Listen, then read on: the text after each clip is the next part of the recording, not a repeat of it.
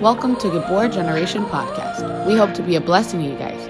We'll be posting our messages from our services as well as leadership content. Make sure you subscribe and enjoy the message. So, with that being said, we're gonna jump right into the class. Tonight's class, man, it's it's very special. Um, not only I believe it's gonna be special and, and liberating for you guys, but for the past two weeks, it's been super liberating for me. Like about I don't remember exactly how long ago, but sometimes this month, um, I went on a road trip with my best friend Les, as you guys know. And as we were on that road trip, you know, we we were driving for hours, so um, um, you can assume, and that that we had a lot of time on our hands basically. And we talked about everything. We both opened up about things. And it was just a just a necessary trip um very spontaneous random trip. Um and we were just talking talking about you know things going on and i just started sharing my struggles with you know everything as a leader and you know with ministry and et cetera et cetera. And, and he gave me this word which is is what I've been dealing with for the past weeks, and and I know that that was straight from God because it was exactly what I needed to hear. Um, and He just spoke that word over me, and I was just like, oh man, that that literally liberated me. It brought freedom on me. It brought peace back into my life. So here tonight we're going to talk about just that um, just this word that has been messing me up and, and in a good kind of way. So um, i want you to open your bible to matthew chapter 13 matthew chapter 13 verse 53 through 58 when you got it type in the in the in the chat that i got it put some thumbs up uh, show them whatever the case is but i'm gonna i'm gonna begin to read it. It says when jesus had finished these parables, he moved on from there. Coming to his hometown, he began teaching the people in their synagogue, and they were amazed. Where did this man get this wisdom and these miraculous powers? They asked. Isn't this carpenter's isn't this the carpenter's son? Isn't his mother's name Mary? And aren't his brothers James, Joseph, Simon, and Judas? Aren't all his sisters with us? Where did this man get all these things? And they took offense at him. But Jesus said to them, A prophet is not without honor except in his own town and his own home. And he did not do many miracles. Look at this. This is the key. This is this is the word right here. This is the word. And he did not do many miracles there because of what? Look at this. Because of their lack of faith. Because of their lack of faith. T- today's class is called It Is Not All Your Fault. It's not all your fault. Like, um, personally, me as a leader, a lot of times I can struggle with, dang, am I doing enough? Like you, you know, sometimes you, you you're putting time, you're putting effort into people, or or or you're you're you know you're putting prayers, you're putting blood, sweat, and tears in people, and you don't see the result, or you don't see the product, or you don't see the fruit of the labor that you're putting in, and and it can discourage you as a leader. Like, damn, what what am I not doing, or do I need to do more of something, or do I need to reach out, or even me, I I I'm, I'm I was the product of this. That sometimes when I don't see um, fruit or something, I'll be reaching out to people. Hey, I need to hit this person up more. I need to do this more. And like I'll start putting it on people, right? And and the truth is that it's not always our fault. like we're doing what we need to do. We're praying, we're fasting, we're reaching out, we're spreading the message. And and it's not all on us. The truth is our job is just to plant the seed. It's God's job to make it grow, but also it's that person's job to accept whatever is being poured into their life. And a lot of times, because of them not doing that, we put it all on us. Like we're not doing anything. No, it is not all your fault. I love that Jesus himself, the miracle man himself, did not do many miracles because of their lack of faith. So, what makes you think that you can change or bring liberation or bring freedom on someone because of their lack of faith? It's not always your fault. I, I love this this thought that I wrote down. Don't overburden yourself with someone else's inability to grow. Because a lot of times we, we don't see someone growing and we think that it's something we're doing wrong. It's something that the, the leaders are doing wrong. It's something that the church is not doing. The truth is, sometimes it's something that they're not doing. We're doing what we need to do on our end, but are they doing what they need to be doing? Another thought I wrote down was that people that lack accountability will use you to blame for their lack of effort. I love that. I saw this quote on Instagram that someone shared, and it said that our generation lacks accountability. Like, like they a poll Poll Research Center says that um, this generation will deal with entitlement. They think that people owe them everything. They think that they deserve everything. They like they can do nothing and get everything, right? And and that happens a lot of times, even in our ministry. If I can be honest, like people that lack accountability, pe- people that that are not willing to, you know, take on account of their own actions they'll blame us for their lack of effort. They'll say that it's something they're not doing. Maybe they're struggling with their view of God and they'll think that you're the problem. And they think that it's something that you're not doing. It's something that your church is not doing. But if you can deep dive into their life and you see, wait, you're not coming to service. Wait, you're not praying. You're not doing the devotional that I've been sending you. You're not watching the the sermon I've sent you a thousand times. You're not replying to me when I text you. You're not coming to cruise when I invite you. So the problem ain't me. The problem is obviously you. Because of your lack of effort, you're putting it all on me.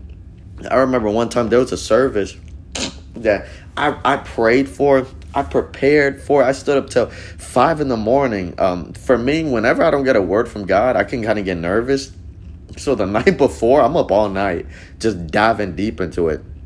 This was one of those nights. I was diving deep and praying and fasting the whole week, and I was excited, man. We we made promo. We've all I I made sure that all the leaders reposted. We all reposted, right? Um, and I came to the service and nobody was there.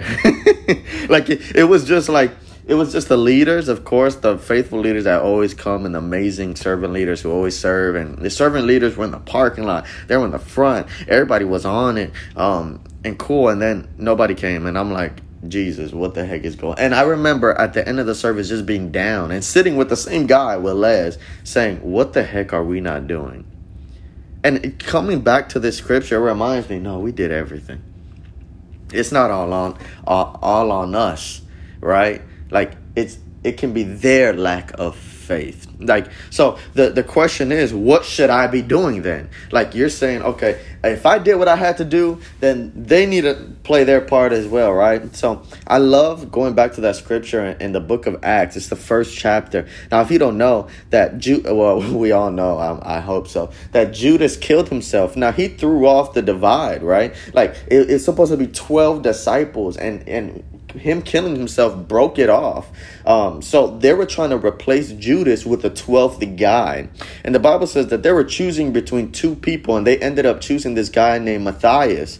But before they chose Matthias, the Bible says that they came together and they did exactly this. They prayed and they fasted. But that was not only that. After the Bible says that as they praised, prayed, they fasted, they came together um, in prayer and in fasting. The Bible says that they threw lots, and whatever it landed on, they believed that that was the Lord because of their prayer of fasting. So if you don't know what lots is, it's kind of like a gamble dice game. So they basically like shot a dice like damn um and if what if if it landed let's say on a seven i don't know i'm just saying like if it landed on a seven that was god why because we did what we had to do we prayed and we fasted so I want to I want to encourage you with that. What should you be doing? Keep reaching out to that person. Keep fasting. Keep praying. Keep doing this, keep doing that. But now we're going to talk about the hardest part probably. But it's going to be the most liberating part for you, I promise you, because it's liberated me. Lou, what happened when what happens when you're praying, when you're fasting and nothing is happening? When do I just give up on that person? Because the truth is, a lot of times you're not Jesus. That's the truth, is that you're not Jesus. You, you, Jesus will never leave them, but you can. That's the truth. You may, you may give up on someone, but Jesus never will. Because that's the truth. You're not God. And people think that you are sometimes. A lot of times, people will put such a burden on you of a teacher, of a preacher, of a counselor, of a healer, of a savior. Like they put that burden on you as if you're that. No, you're not, right? So I want us to go to this last scripture. Oh my goodness, this is going to free you, I promise you. Matthew chapter uh, 10, verses 1 through 15. We're going to read it. The Bible, this is the instructions that Jesus uh, gave us as the disciples. This is clear instructions because Jesus knew we're going to deal with these kind of people. The Bible says, look, um, Matthew chapter 10, verse 1 through 15. Jesus called his 12 disciples to him, and he gave them authority to drive out impure spirits and to heal every disease and sickness. These are the names of the 12 apostles. First Simon and his brother Andrew, James son of Zebedee and his brother John, Philip and Bartholomew, Thomas and Matthew the tax collector, James son of Apha- Alpha, Alphaeus, there we go, and Thaddeus, Simon the Zealot, and Judas the uh, Iscariot. Ooh, excuse me for my, my lack of, of pronunciation. Uh, who betrayed him? These twelve Jesus sent out with the following instructions. Look at look at what Jesus told his disciples, and look at what Jesus is telling us. Do not go among the gent. Look at this. This is so important. Do not go among the Gentiles or enter any town of the Samaritans Go rather to the lost sheep of Israel. Keep that in mind. As you go, proclaim this message The kingdom of heaven has come near. Heal the sick, raise the dead, and cleanse those who have leprosy. Drive out demons. Freely you have received, freely give. Do not get any gold or silver or copper to take with you in your belts. Do not bag for the journey or extra shirt or sandals or a staff, for the worker is worth his keep. Look at this. This is it. Whatever town or village you enter, search there for some worthy person and stay at their house until you leave. As you enter the home, give it your greeting. If the home is deserving, let your peace rest on it. Look at this. If it is not, let your peace return to you.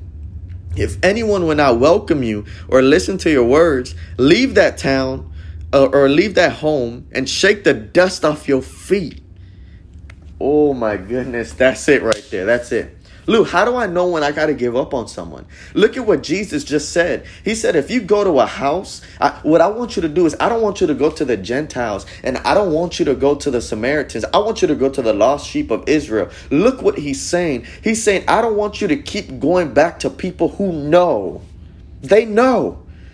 These people know because you've been telling them for so long. They know the law. They know that Jesus is, is, is, is the Savior. They know that Jesus cleansed their sins. They know that mercy is upon them. They know that grace comes like a flood over them. They know that their freedom is found in Jesus. They know that their peace is found in Jesus. They know that they have every right to run back to Jesus. Like, stop going to people who know what you keep telling them over and over and over and over. You keep telling them they need to get right with God. You keep telling them that they need to pray about it. You keep telling them the same thing, and the truth is they already know. Lou, how do I know when it's time to give up on that person? Look at what the Bible, look at what Jesus instructed. Jesus said, when when you go to a house, let your if it's deserving, if it's worthy, let your peace rest on it. But if not, take your peace back. So what Jesus said when it's time to give up on someone is when your peace gets disturbed. I don't know about y'all, but that happened to me a thousand times.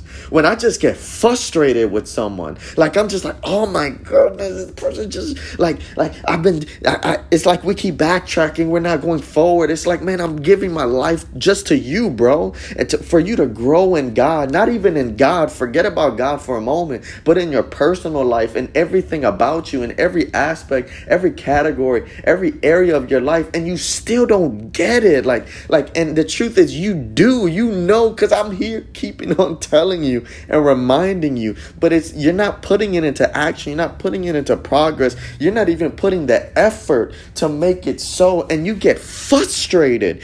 God, Jesus said that's the time where you need to wipe the dust off your feet and keep walking. Because sometimes we stay stuck on one person who knows but who just doesn't get it that we negate the lost sheep of Israel like Jesus told us. You're so stuck on someone that knows that God is saying, hey, there's a thousand other people who don't know. I need you to go reach them. And you won't reach anyone else because you're staying stuck on this person. That's that's the truth. That that that's just that happens all the time. especially us as leaders. I know you guys. I see people nodding their heads. I see people in the chat saying, "Yeah, that's so good." Like someone just said, "I needed this class." Oh my goodness, because it happens that we put the burden of a savior on us.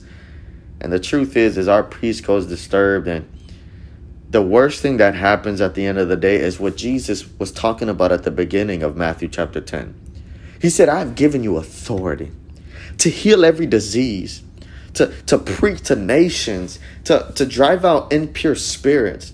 And a lot of times, because we don't see the product in someone that we've been sowing in, we don't see them getting healed. We don't see them getting freed. We don't see them getting liberated. We don't see them growing in God. Because of their lack of faith, we start beginning uh, getting insecure about the gift that God has given us. We start thinking, man, I, I must not have it.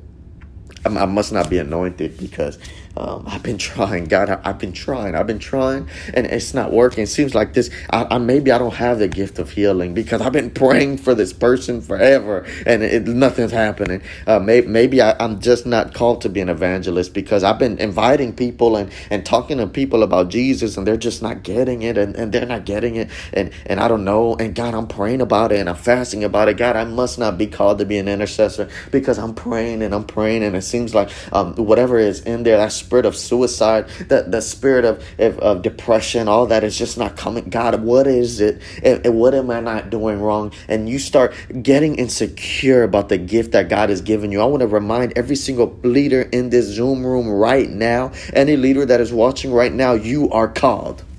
You are anointed.